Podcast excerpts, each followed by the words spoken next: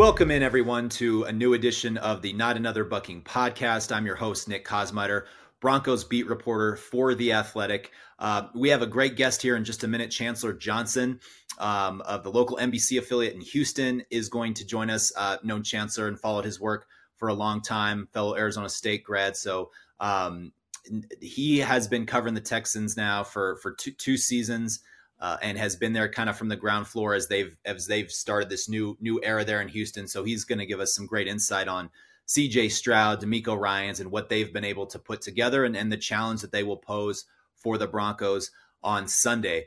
The game against the Texans begins a three game road trip for the Broncos. This is only the fourth time in the Super Bowl era that the Broncos have had a three game road trip um, in December.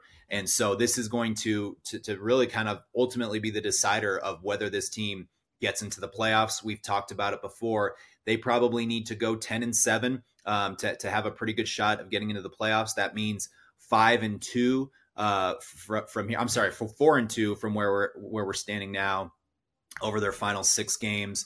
It's Texans at Chargers at Lions they then come home for a Christmas Eve game against the Patriots, followed by another home game against the Chargers, and then finishing the the season on the road against the Raiders. So uh, again, this game against the Texans is pivotal because of the, the tiebreaker in play. Both teams are six and five, right there, uh, hovering around the number seven spot in the AFC playoff field. Um, massive, massive game for the Broncos.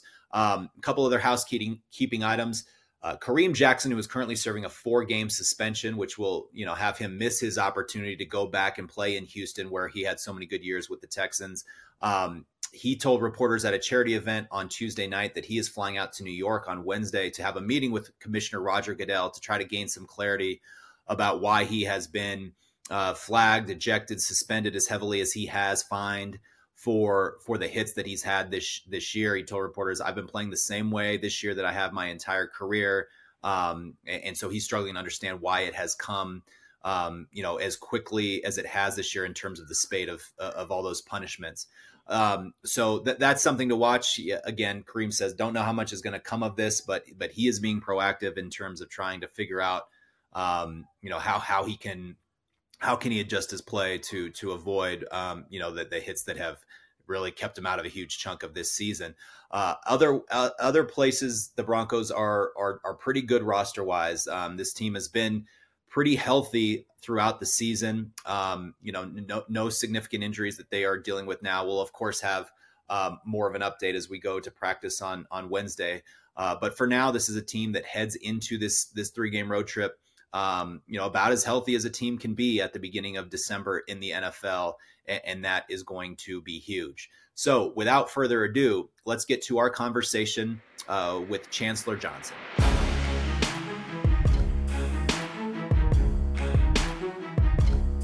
So excited to welcome this week's guest to the Not Another Bucking podcast, Chancellor Johnson of K- KPRC2, uh, broadcast in Houston. Um, Houston native, uh, who, so has followed the Texans for a long time, has been doing great work covering them, and most importantly, a fellow ASU alum. Um, Chancellor, man, thanks so much for having me, or, or for joining me, rather. no problem, man. Always happy to join another uh, a fellow Sun Devil. Uh, it's always good when two Arizona State and Cronkite guys link up for sure. Yeah, and we will we won't spend any time talking about um, you know talking about the season because who needs who needs to do that? Um, we don't want to bore anybody with that.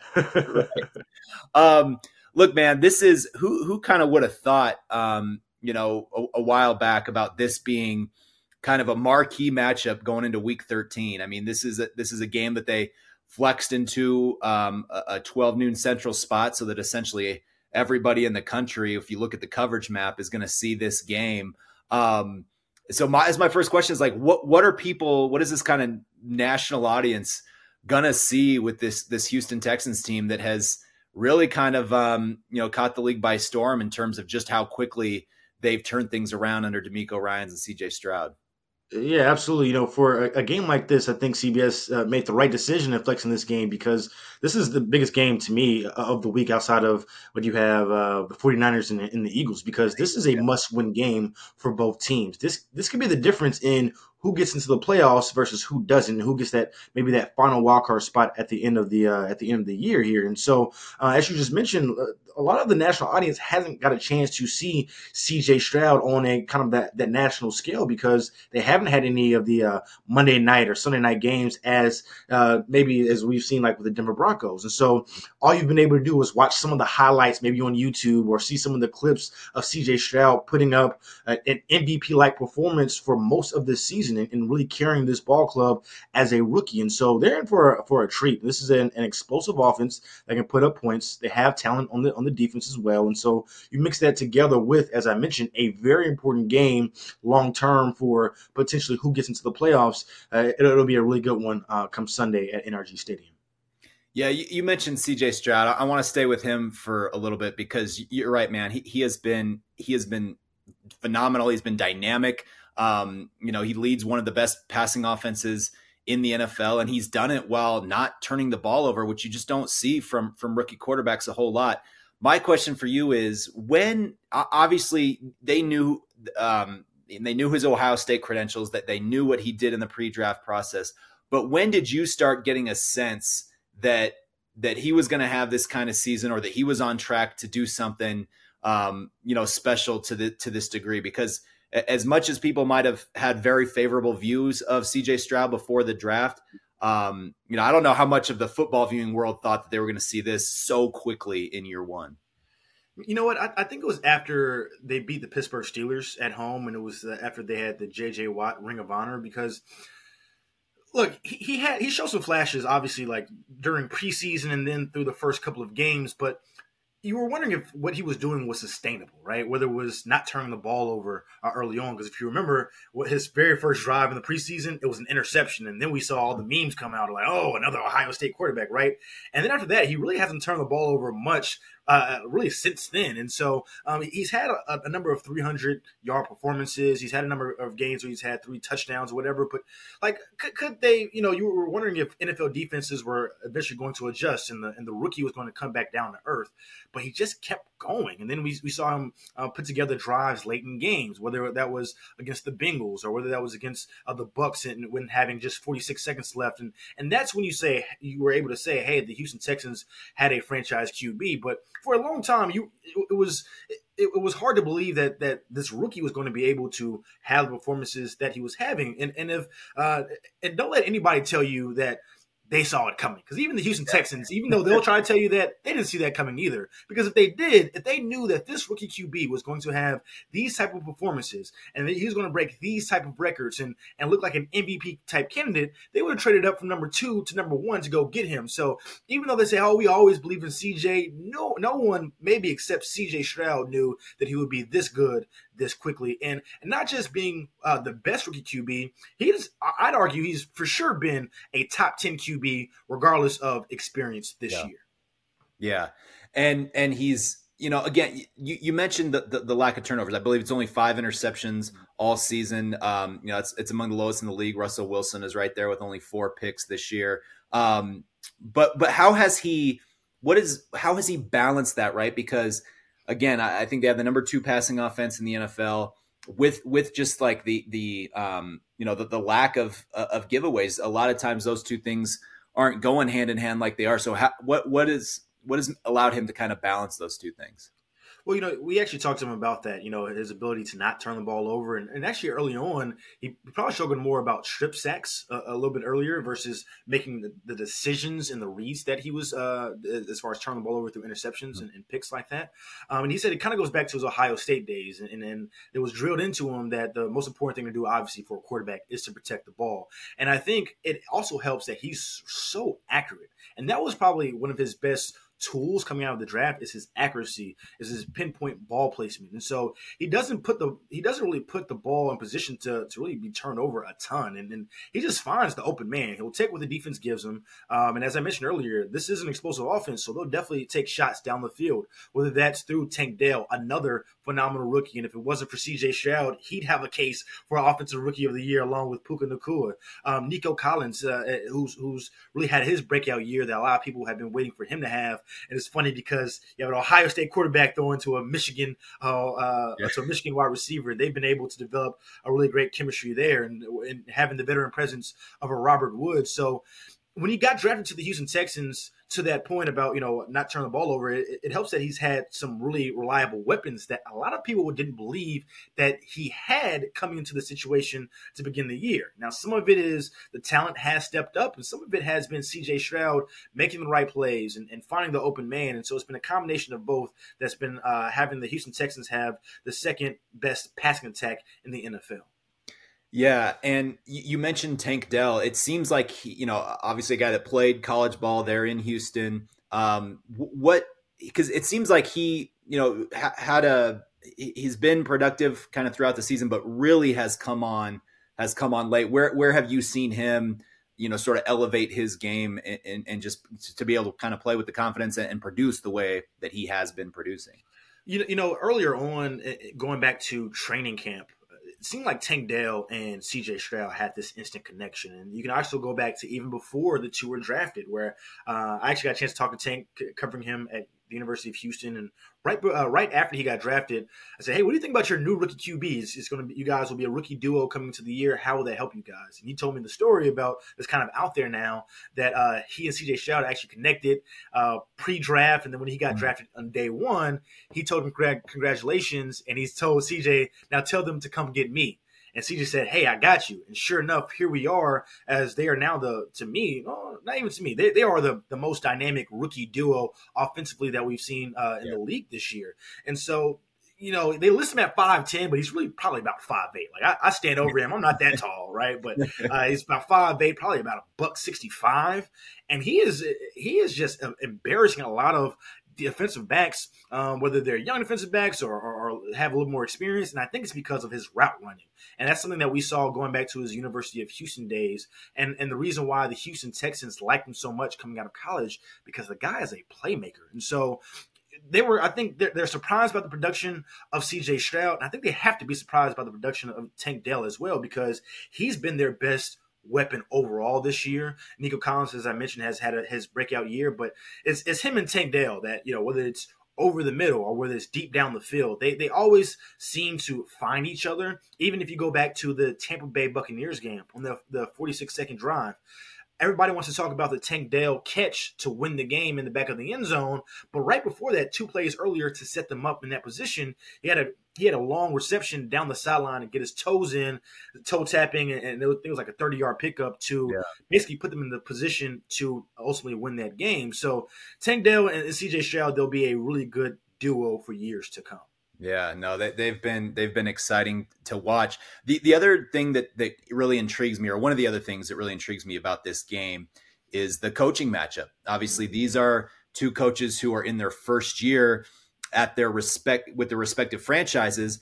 But Sean Payton, of course, had 15 other seasons as a head coach in New Orleans. This is DeMeco Ryans' first head coaching job back in Houston, where he where he played for most of his career. Um, and and it's an interesting because the Broncos had a lot of interest in in Ryans. Um, that was that was pretty well known. There was some um, you know debate toward the end of the process just how much the Broncos were really trying to make uh, a final push there. But Ryans, of course, has said the whole time that this was the place you know for him. This was home, um, and it certainly seems like that. A he has been embraced by that by that community, but but, but vice versa, he has um, sort of really. Uh, been embraced by by his players, by his team as well. What on the ground? Just give me an insight as to um, you know how he has been able to put his stamp on things, and and you know again, this is a team that won three games last year, has already doubled that total. What's you know what's been kind of his his mark on all this? From the day that DeMeco Ryan stepped foot at NRG Stadium again as and was introduced as the Houston Texans head coach, the energy around the building changed. Right, here's a guy who obviously played in the league for a really long time and had his best days as a Houston Texan.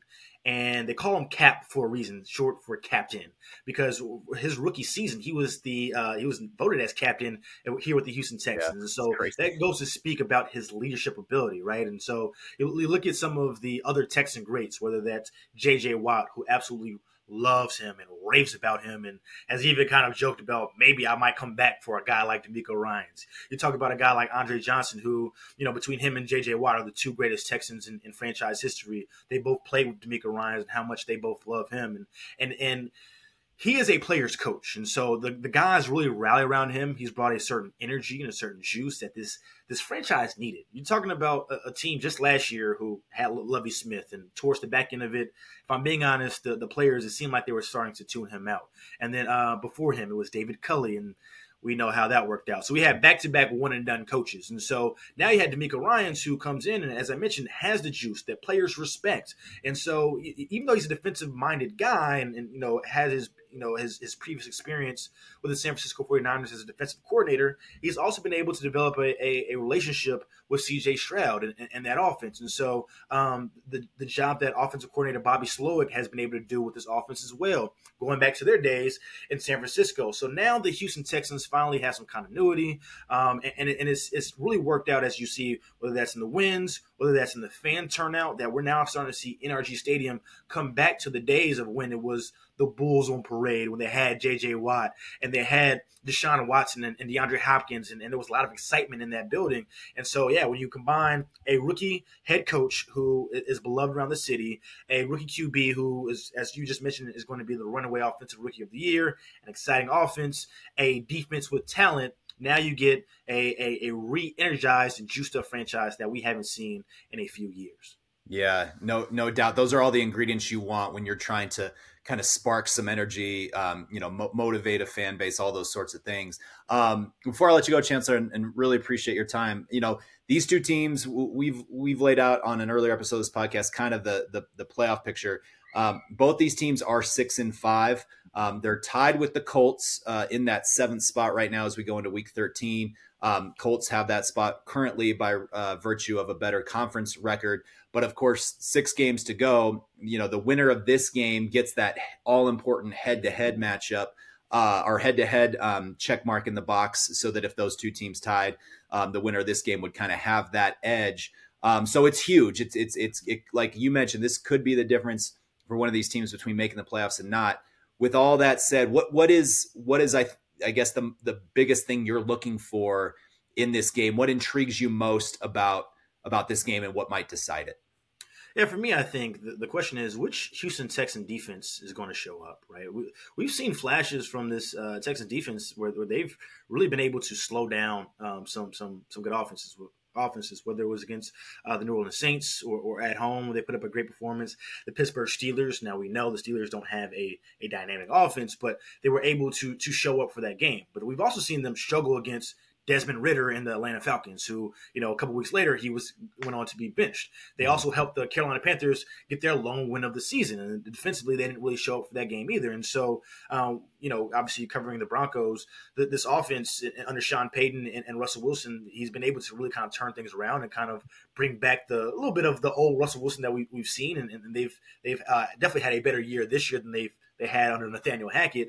So the question is, can they are they able to slow him down? Are they going to be able to stop you know a, a Courtland Sutton or, or Jerry Jeudy you know on the outside? And they've been banged up. Their their their, their team overall, uh, whether it's offensively, they just lost Tytus Howard for the season. They just paid him to be one of the higher paid right tackles, and he's played left guard because they've had offensive line injuries throughout. Uh, whether it's their safety, Jimmy Ward, they signed him from the San Francisco 49ers. He's been great when he's played, but he's missed a number of games. Dameon Pierce, he really hasn't been the the the guy we saw his rookie season either, and so he's missed a number of games as well.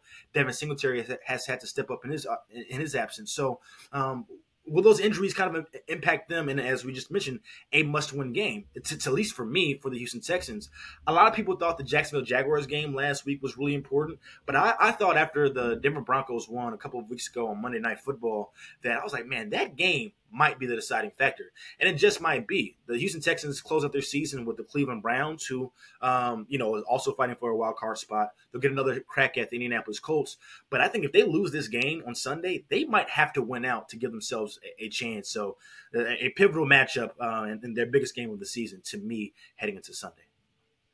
Yeah, and the Broncos would probably be saying the same thing, especially because uh, this is just the start of a three-game December road trip. Schedule makers didn't do them a whole lot of favors in that regard, so they, they have to get it get it started the right way. So yeah, I, I can't wait to be out there, Chancellor. Man, it's it's gonna be it's gonna be electric. Uh, huge stakes.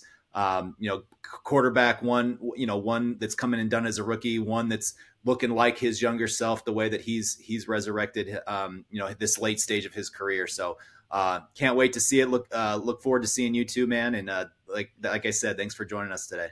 Absolutely. Look forward to catching up here on Sunday. All right. And we appreciate all of you for listening to another episode of the Not Another Bucking podcast. We'll be back live from Houston after the game to break it all down. Until then, thanks for listening.